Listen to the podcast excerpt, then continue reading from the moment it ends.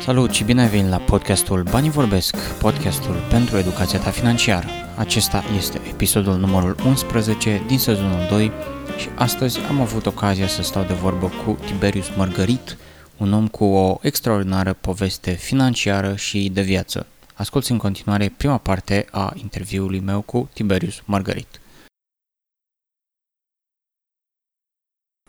Tiberius, în primul rând, uh, povestește-ne un pic despre viața ta și cumva să începem cu momentele când uh, nu te preocupa uh, educația financiară atât de mult ca acum. Uh, ok, uh, mai întâi, uh, Sorin, pentru început, dacă ești de acord, uh, aș vrea să precizăm puțin câțiva termeni. Perfect. Uh, eu cred că sintagma educație financiară este folosită cam abuziv și cel puțin incorrect. Ea uh, sună bine, e bine să fii educat, chiar dacă ne gândim la opus, e nașpa să fii needucat. Uh-huh. Dar nu știu, este de corect în fiecare caz în parte. Uh, După părerea mea, educația financiară este un domeniu destul de vast, cu câteva subdomenii. Uh, Spre exemplu, am uh, văzut și cred că știi și tu câteva bănci chiar din România care au programe chiar așa numite, de educație financiară. Dar acolo vei întâlni mai ales noțiuni bancare. Uh, Eu nu mă aștept din partea unui astfel de program, de exemplu, să mă învețe cum să scap de datorii sau cum Mhm. să depășesc limita cardului de credit Uh-huh. Se numește educație financiară, dar nu merge în toate aspectele. După aceea, uh, am văzut și chiar am, văzut, am urmat câteva programe de educație antreprenorială care spun educație financiară. Dar uh, tot așa nu cred că te poți aștepta la un astfel de program să te învețe despre investițiile pe bursa de valori, pe BVB, de exemplu. Uh, La fel există mai multe programe de investiții imobiliare, foarte bune de altfel, organizate de firme de brokeraj care spun tot educație financiară. Nici la astea eu nu mă aștept ca să mă explice, de exemplu, despre volabili- volatilitatea cursului acțiunilor. Uh, și ca să mai dau un singur exemplu, există programe făcute de diverse instituții din industria asigurărilor care folosesc aceeași denumire, educație financiară, inclusiv ASF-ul, de exemplu, uh, unde înveți despre importanța asigurărilor pentru fiecare dintre noi. Dar uh, la acest tip de programe eu nu mă aștept să învăț, de exemplu, că dacă am asigurat fondul de siguranță al familiei pe șase luni minim, atunci anumite asigurări nu mai sunt necesare pentru că ai devenit tu sau familia ta în sine o instituție de asigurare pentru tine și mai rămâi și cu primele. Și în fine, uh, există domeniul finanțe personale uh, pentru mine, deci în viziunea mea, care are în centru strict interesele personale ale fiecărui individ, uh, ale fiecăruia dintre noi, Cunoștințele se adresează în acest domeniu fiecarei persoane și nu se concentrează pe un anumit gen de produse. Eu personal consider că în zona asta activez. Uh-huh. Așa, acum, ca să răspund direct la întrebarea ta, eu am crescut într-un mediu, în familie mai ales, în care valorile erau centrate pe ceea ce eu numesc acum vechea paradigma banilor Ok. potrivit căreia, dacă vrei să ai mai mulți bani, atunci trebuie să aduci mai multă valoare, Uh-huh. care parcurs poate însemna să înveți mereu bine, să termini o școală cât mai bună și apoi să bazi la porțile unei instituții sau unei firme, unde să iei la rând pozițiile din structura ierarhică. Astfel, în timp, ajungi să câștigi din ce în ce mai mulți bani. Ăsta este principiul care, în esență, prin diferite forme, mi s-a inoculat uh, mie uh, ca și educație. Uh, Principiul se aplică ceva la modul vrei bani mai mulți, deci dai mai multă valoare. Eu numesc asta vechea paradigma a, a banilor.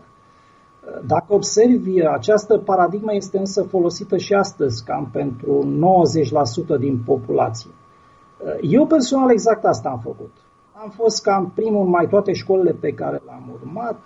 Am intrat ca inginer stagiar la una dintre cele mai mari și cunoscute uzine din România și am plecat de pe poziția de director general și președinte al Consiliului de Administrație.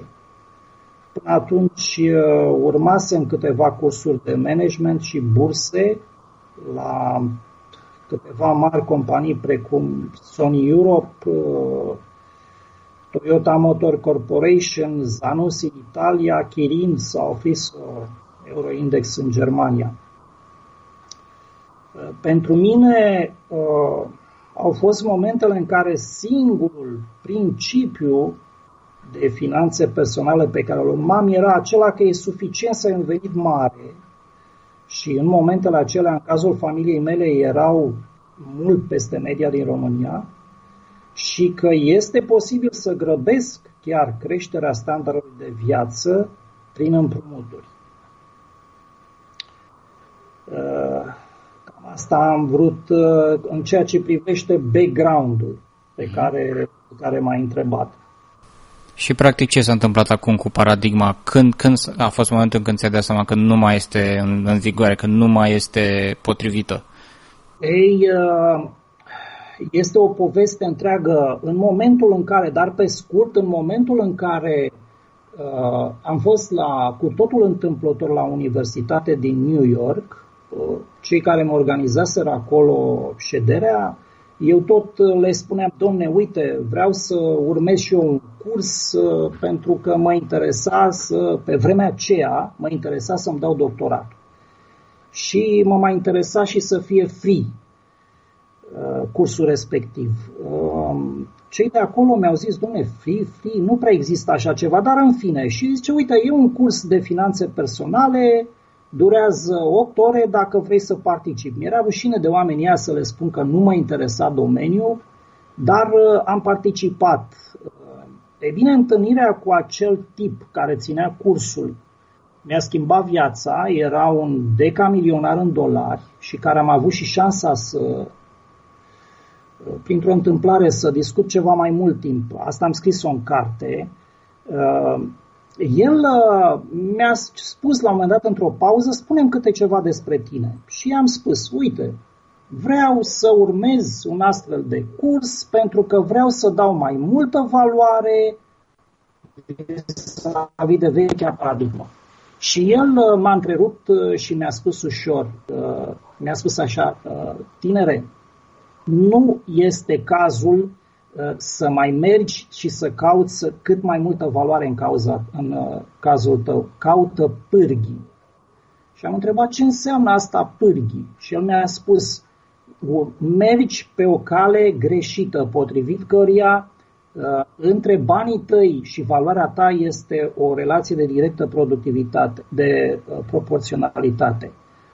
Încearcă să vezi banii ca fiind un produs între valoare ori pârghie. Uh-huh. În fine, el n-a trecut mai mult să-mi explice mai mult lucrurile astea, le-am înțeles între timp, nici n-am mai luat legătura cu el, din păcate, uh, dar noua, ceea ce eu numesc acum noua paradigma banilor este exact asta, că dacă vrei să-ți accelerezi uh, drumul în finanțele tale personale, trebuie să folosești pârghii. Și prima pârghie pe care aș menționa-o eu, dar sunt și multe altele, este uh, educația financiară, cunoștințele de uh, finanțe personale. Te ajută extrem de mult.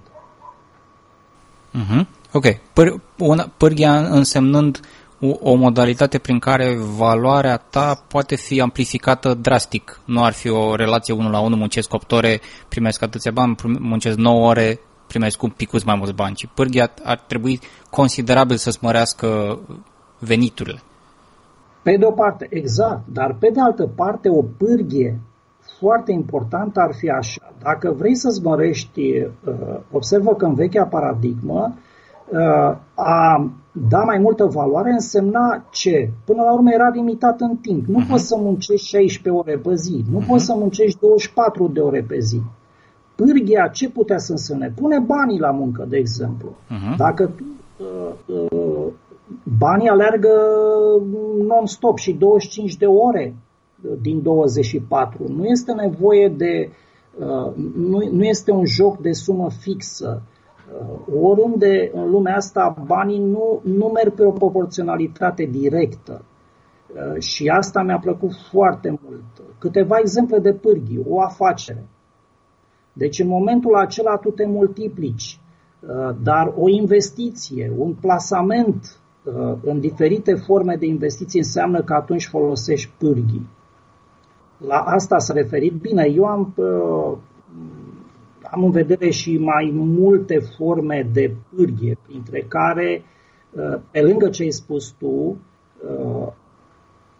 sunt valabile și în timp, dar sunt valoare și ca creștere compusă pe care o dai banilor tăi, prin diferite forme de investiții. Și asta se învață. Mm-hmm. Ok, deci ăla a fost un, un moment clar uh, punctat în timp în care ți-ai dat seama că lucrurile nu stau chiar cum, cum credeai și te-a făcut să te întrebi ce, ce să faci mai departe, ce, ce acțiune ai luat din acel moment?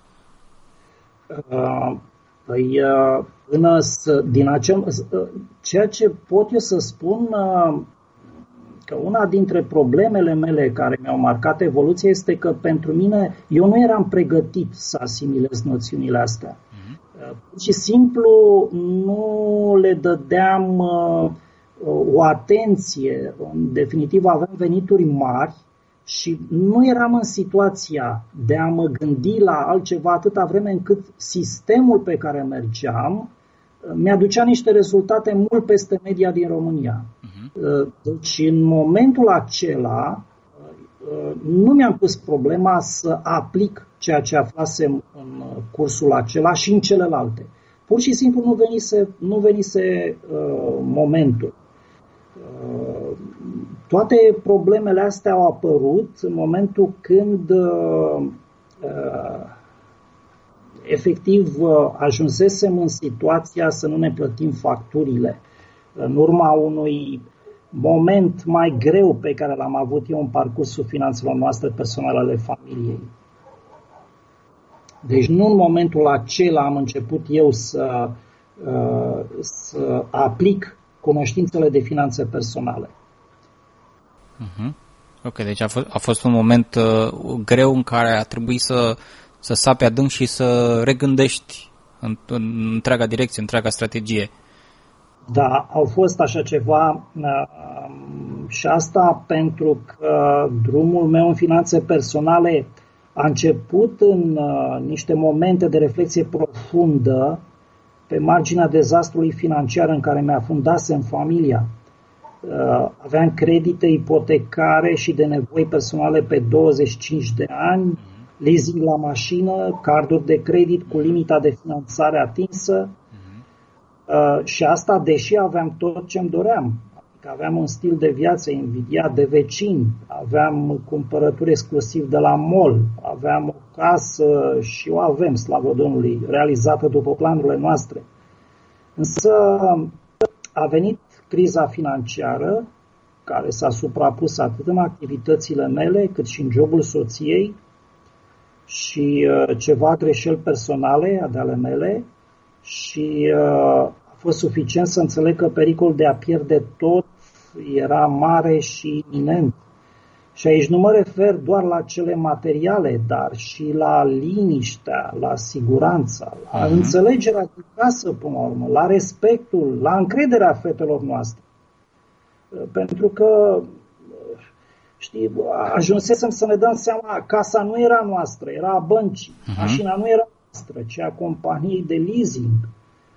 Costurile lunare erau mult mai mari față de noile venituri, iar uh, stilul de viață nu era al nostru, era o imitație a ceea ce vedeam la TV și în jurul nostru. Uh-huh.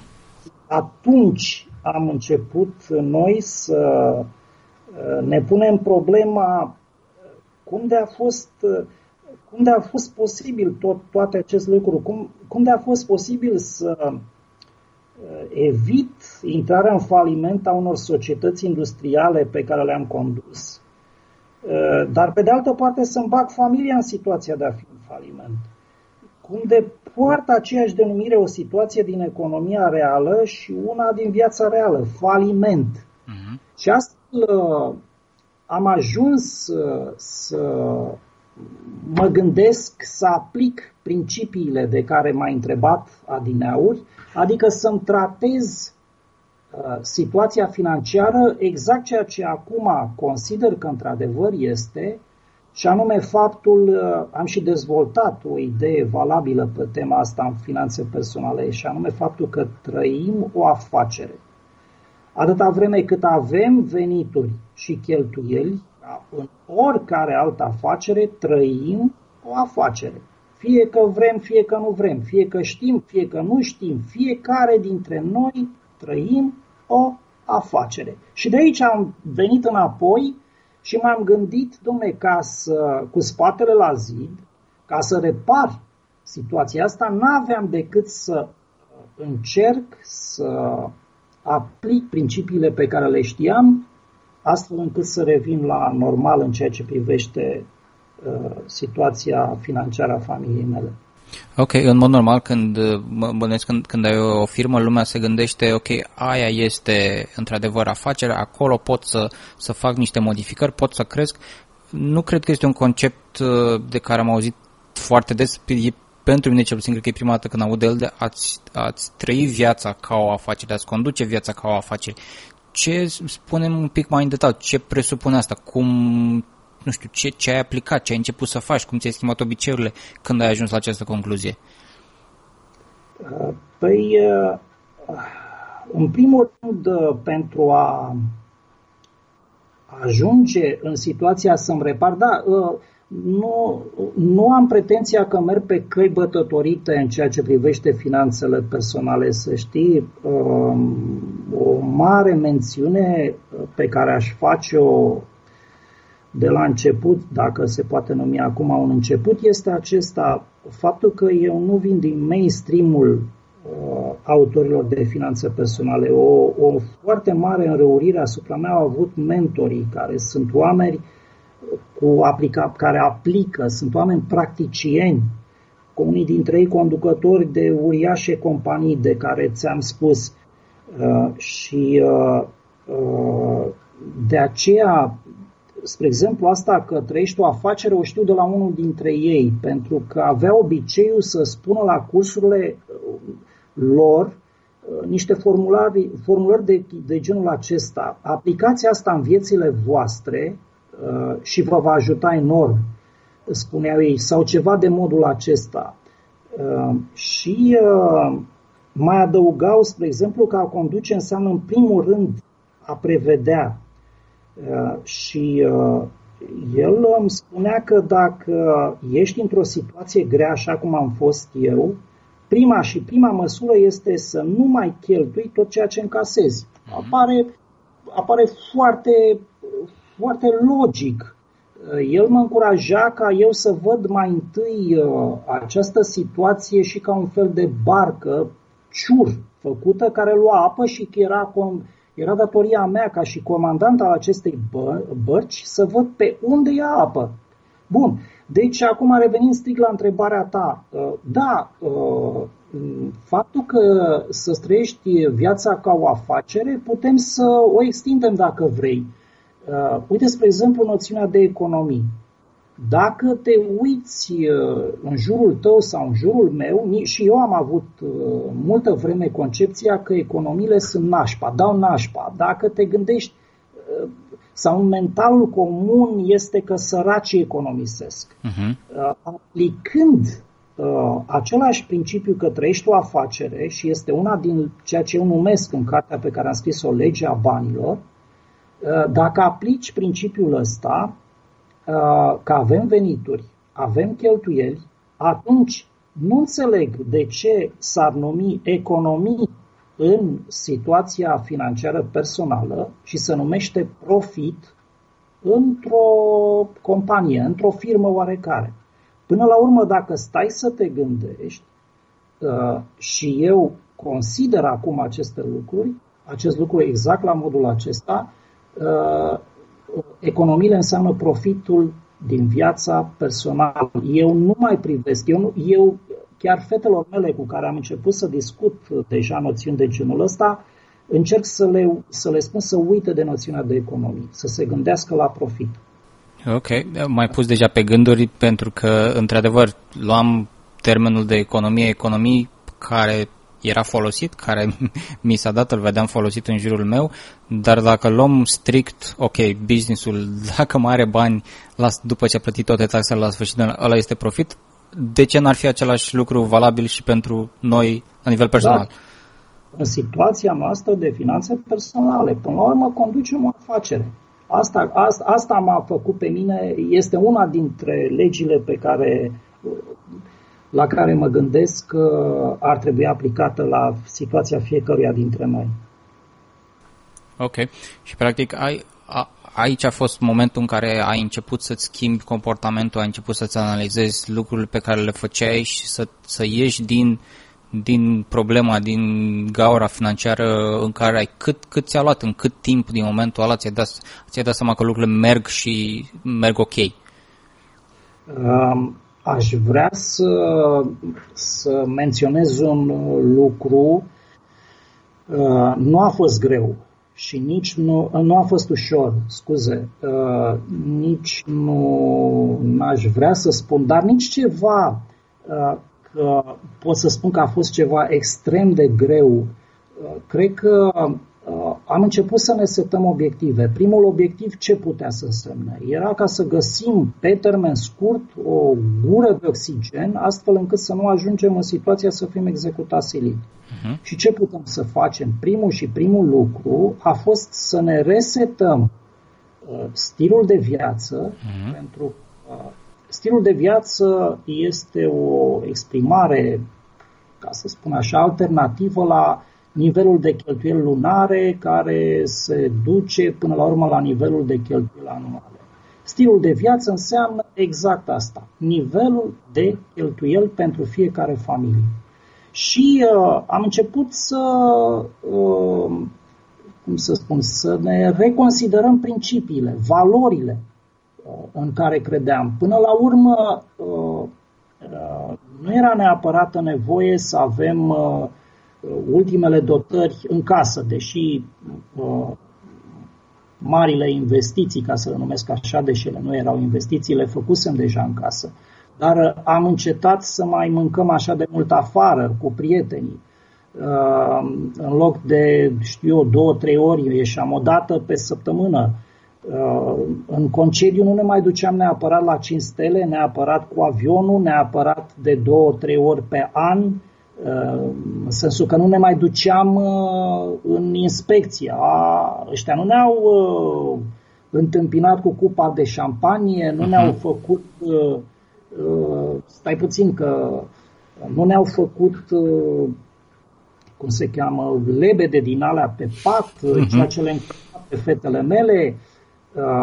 Am redescoperit alte concepte de turism dacă pot să spun așa, de la, trecut de la conceptul de turism de țarcă în care plăteam mii de euro pe fiecare ieșire la uh, turism de ăsta în care nu mai mergeam în inspecție, ci mergeam să vedem pur și simplu natură, mergea și la 3 stele și la 4 stele, uh, adică acest, ca și interval de timp, Uh, pentru fiecare dintre noi, în cazul meu, spre exemplu, cred că a durat vreo 2-3 ani de zile până când am revenit uh, pe un flux normal, pentru că imediat planul uh, prevedea și să trecem la restabilirea nivelurilor de venituri, astfel încât diferența, să ajungem la diferența pe care ne-am propus-o.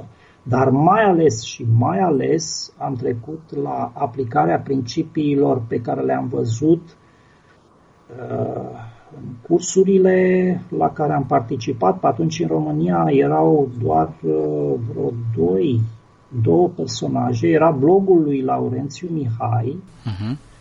erau cursul lui Liviu Păsat, unul din cei doi frați, și mai era Loran Soareș, uh-huh. parcă, participam la cursurile lor Și uh, după aceea începusem deja să ne, să ne punem întrebări vis-a-vis de faptul ce pot să aplicăm, ce, ce am putea să aplicăm din ceea ce vedeam acolo. Și aici aș putea să spun că am avut chiar niște, cum să spun, niște lor de poziție ceva mai personale, ce mi-ai spus tu că vis-a-vis de legea că trăim o afacere, ceea ce numesc o lege de, foarte diferit mi s-a părut și, spre exemplu, în planul pe care l-am făcut, a fost că noi am gândit să aplicăm cât se poate de repede acel principiu uh, concentrat în expresia plătește-te mai întâi pe tine, uh-huh. punând o 10% din ce câștigi. Uh, mai ales uh, Liviu Păsat a păsat tare pe principiul acesta.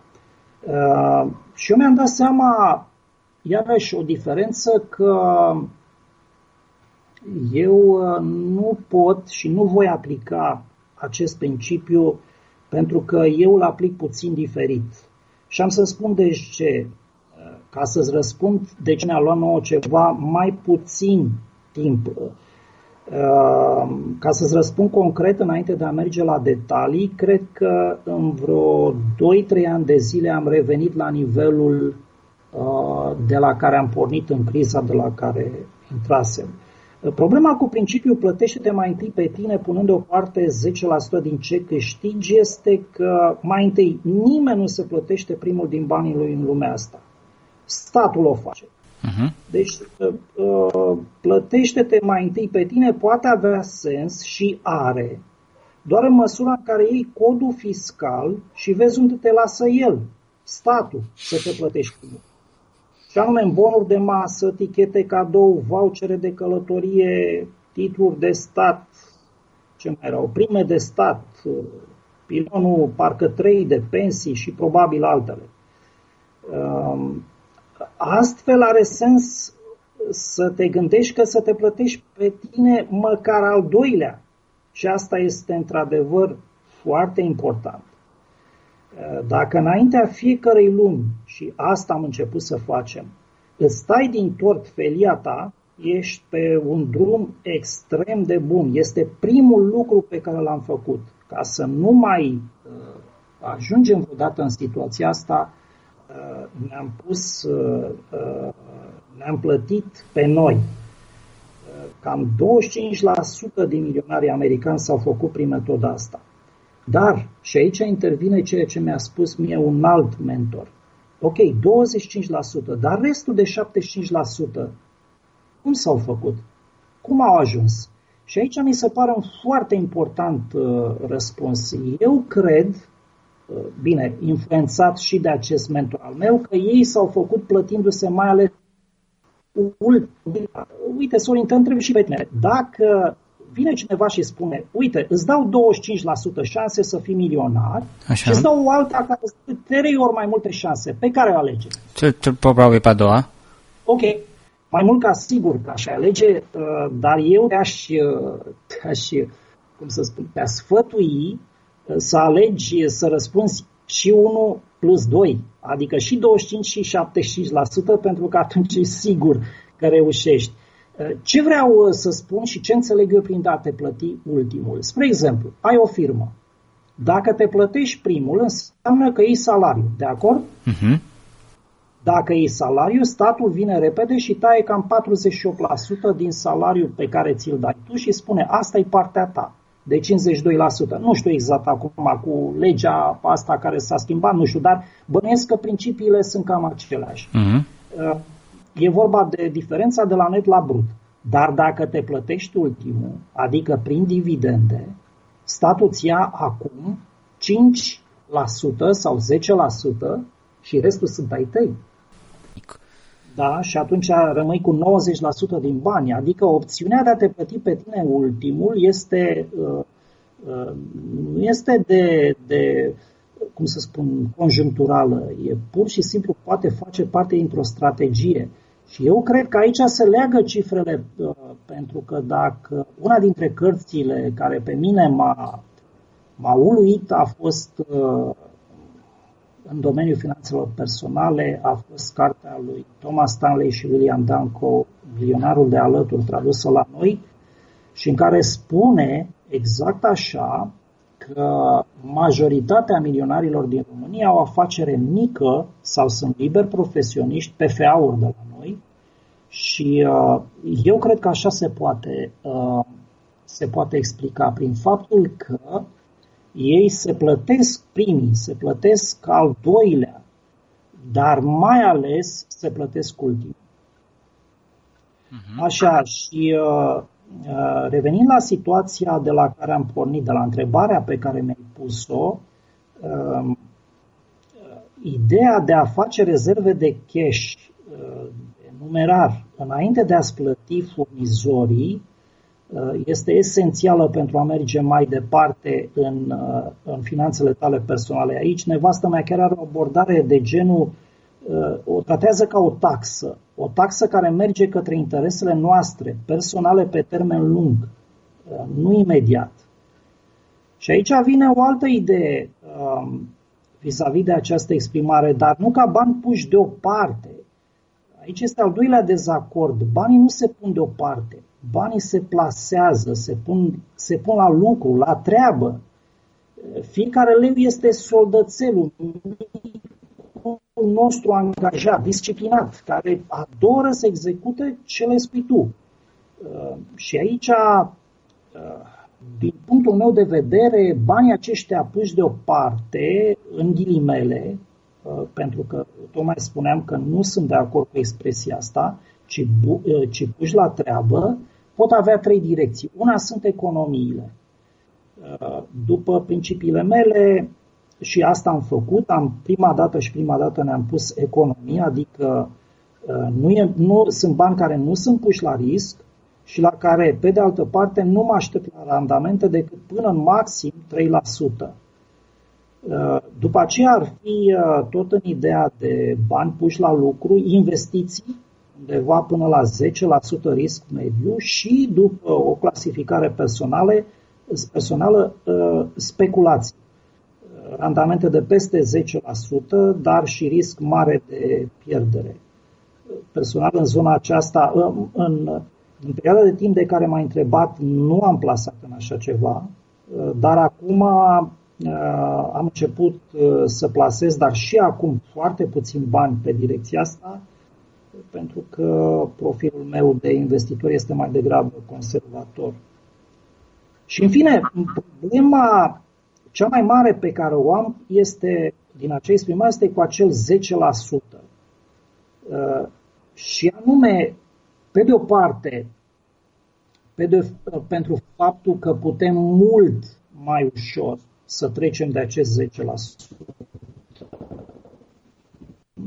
Și de altă parte, pentru că, nu știu dacă este cazul la întrebarea asta să detaliez, dar se poate demonstra matematic că dacă pui în plasamente 10%, numai dacă ești Warren Buffett și uh, vei avea randamente de 21-22% anual, vei ajunge vreodată să fii independent financiar.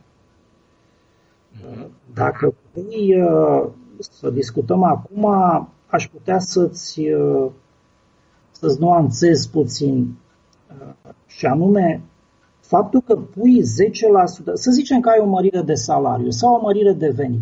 De acord?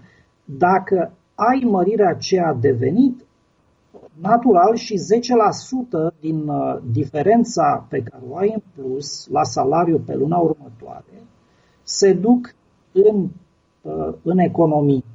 Dar restul de 90% se duc în ce? Se duc în creșterea nivelului de trai.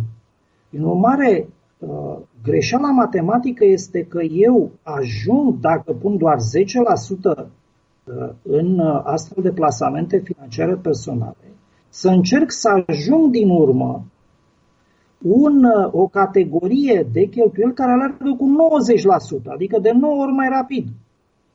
Și atunci nu se va ajunge niciodată ca să ajungi din urmă decât cu niște randamente, cu pârghii din acelea de care spuneam la început, extrem de puternice și pe care eu personal nu sunt Warren Buffett și sunt foarte sceptic că le-aș putea uh, uh, atinge vreodată.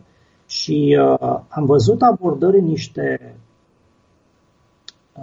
bloguri din afară în care spuneau că alocarea aceasta, procentul de alocare uh, este mai important uh, decât uh, uh, randamentul pe care îl obțin investiții.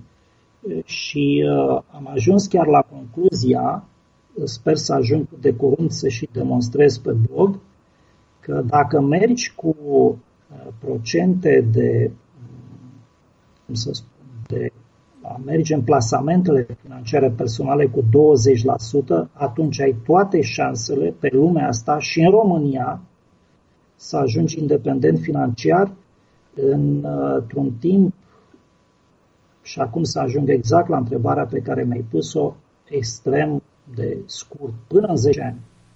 Uh-huh.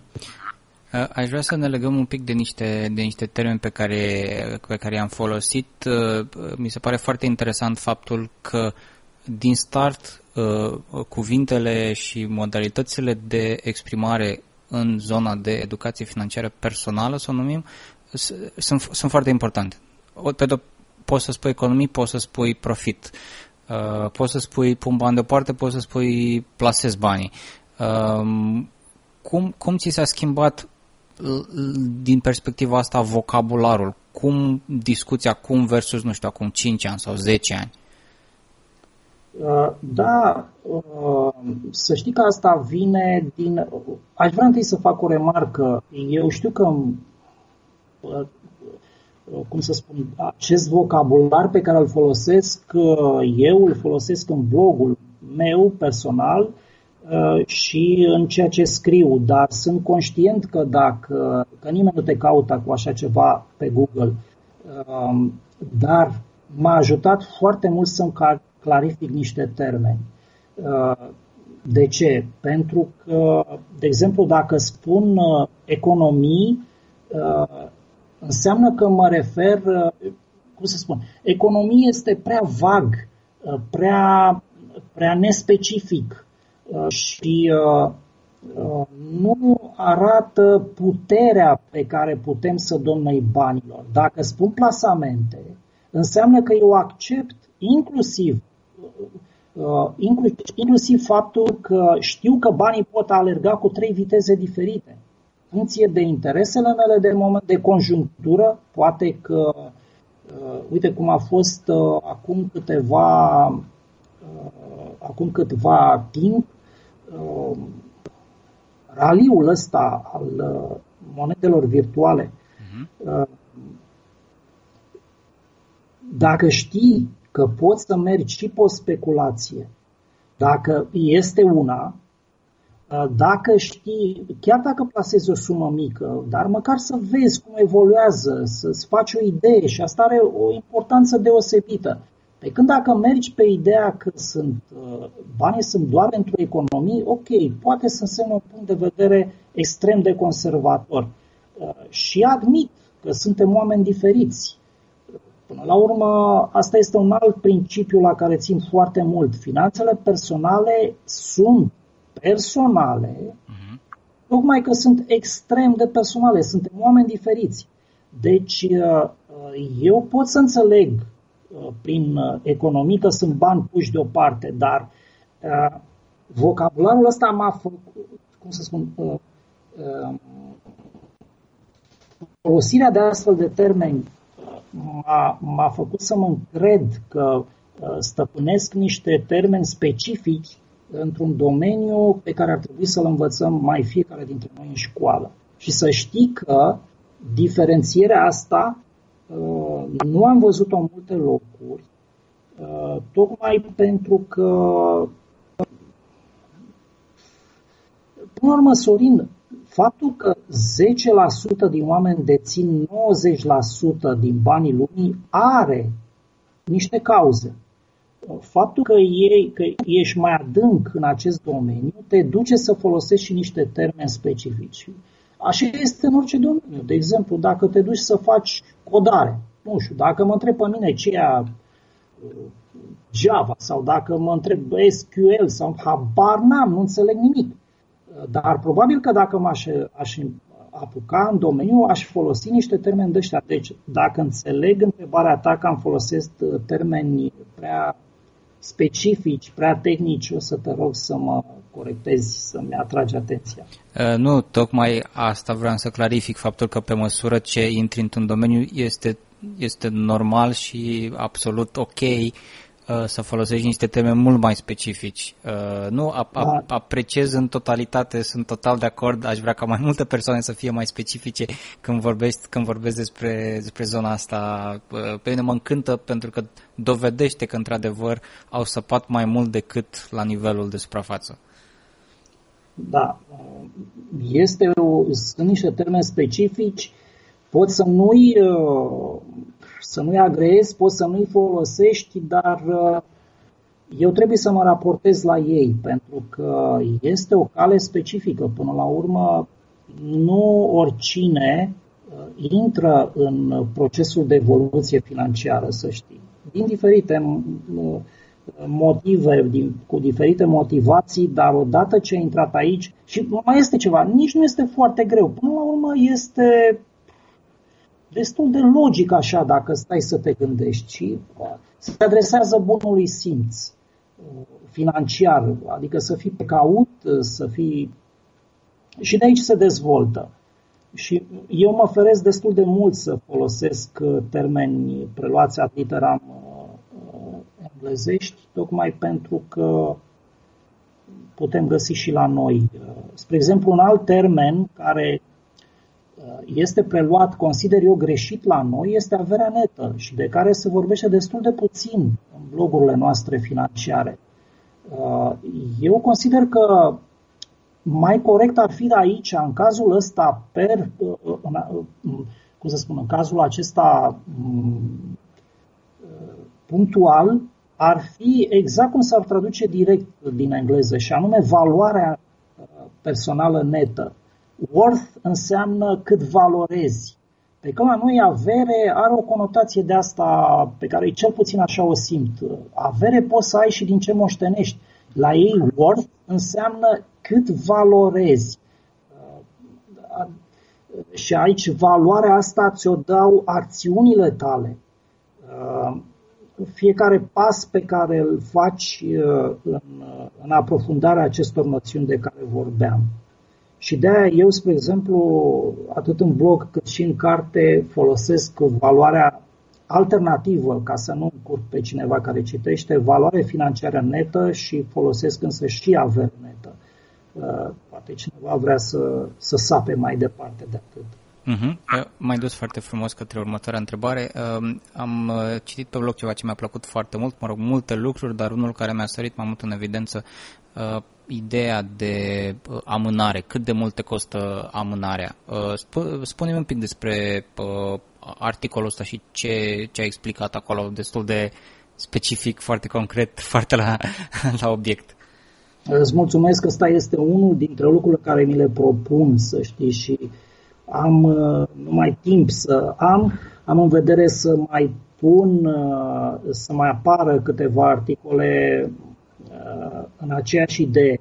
Uh, ideea de la care am pornit în articol uh, este de la două situații ipotetice, două familii, și anume o familie pe care obișnuiesc să o numesc Ion Medianu, e un nume generic pe care îl folosesc mai în ideea ca să scot în evidență că e vorba de o familie cu nivel salarial mediu în calcule pe care le-am făcut, în tabelele pe care le-am făcut, atât în carte cât și în bloguri, genul pe care l-am, îl iau ca și bază sunt genul de oameni care câștigă cam la nivelul la 2 profesori de liceu. Ăsta e nivelul pe care îl consider eu că este mediu în România. Și am luat pe de altă parte familia Marius Corporatistul, cu valoare peste medie și care are însă vis-a-vis de finanțele personale, fiecare din aceste două familii au câte o, valo- câte o abordare diferită. Uh, probabil că dacă îți dai seama despre cine e vorba la Marius Corporatistul, o să vezi că era chiar cazul familiei mele din, din trecut. Și anume, unul dintre ei, Ion Medianu, are un, venituri mai mici, dar are un principiu.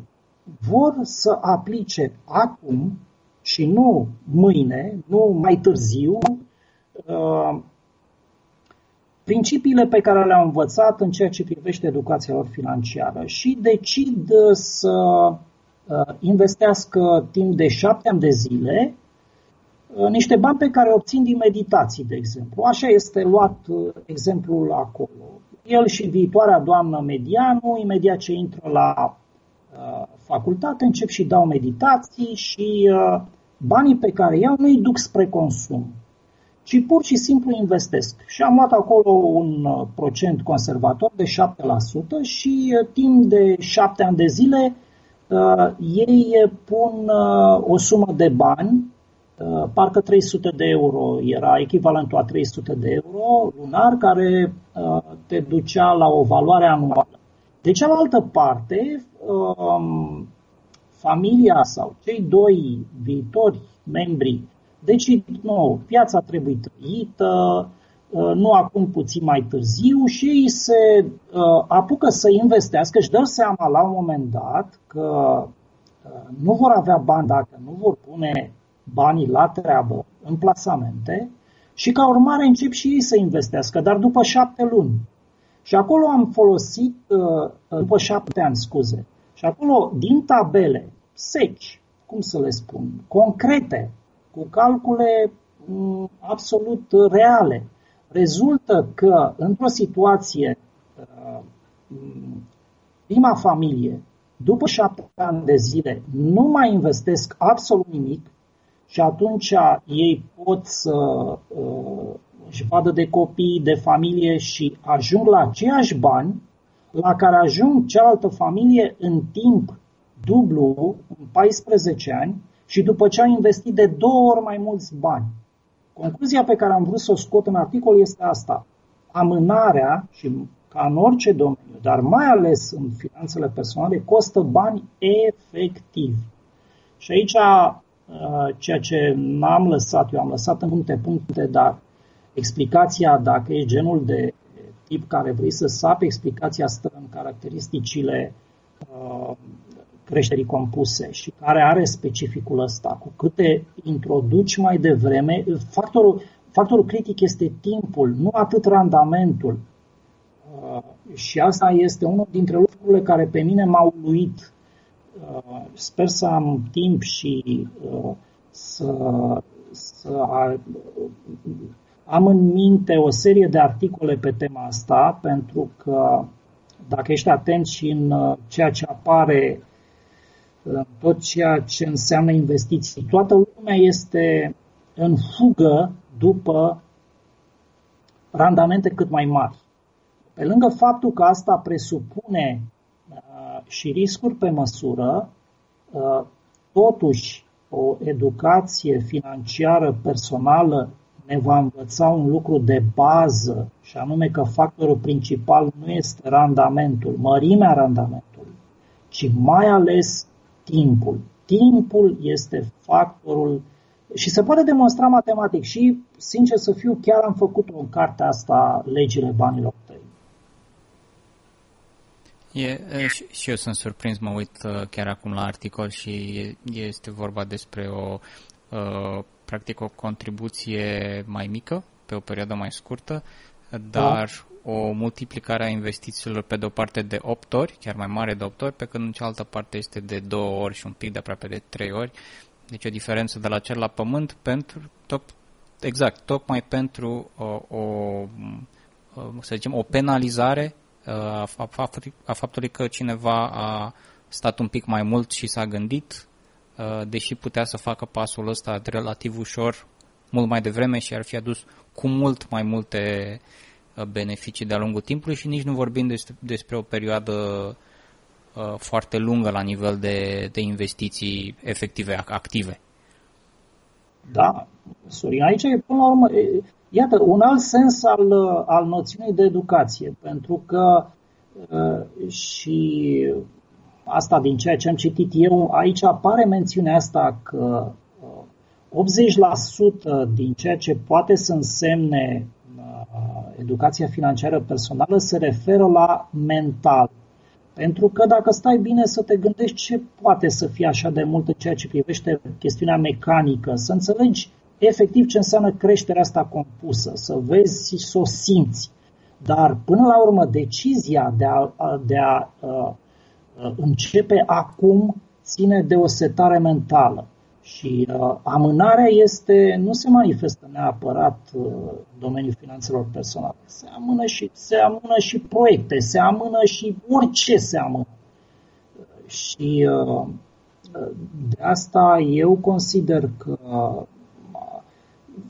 faptul că și eu am suferit de amânare, de aia, sincer să fiu, uite, chiar îți fac, deși nu vroiam să spun chestia asta, dar uh, pentru că mi-a spus că ți-a plăcut articolul, uh, Marius vine de la Măr, Mar, primele nume, și Ius de la Tiberius, adică Marius ăla, sper că îți dai seama cine este. Eu am făcut lucrul ăsta, adică eu am amânat și m-a, m-a, m-a amânat să fac lucrurile, am amânat să fac lucrurile care știam că trebuiau făcute și iată, am ajuns într-o situație oarecare bine și într-o conjunctură, dar și pe erorile mele personale, în situația să-mi pun întrebarea cum a fost posibil. Iată cum a fost posibil. Prin propriile mele uh, uh lipsă de acțiune și lipsă de voință, până la urmă, inclusiv prin amânare.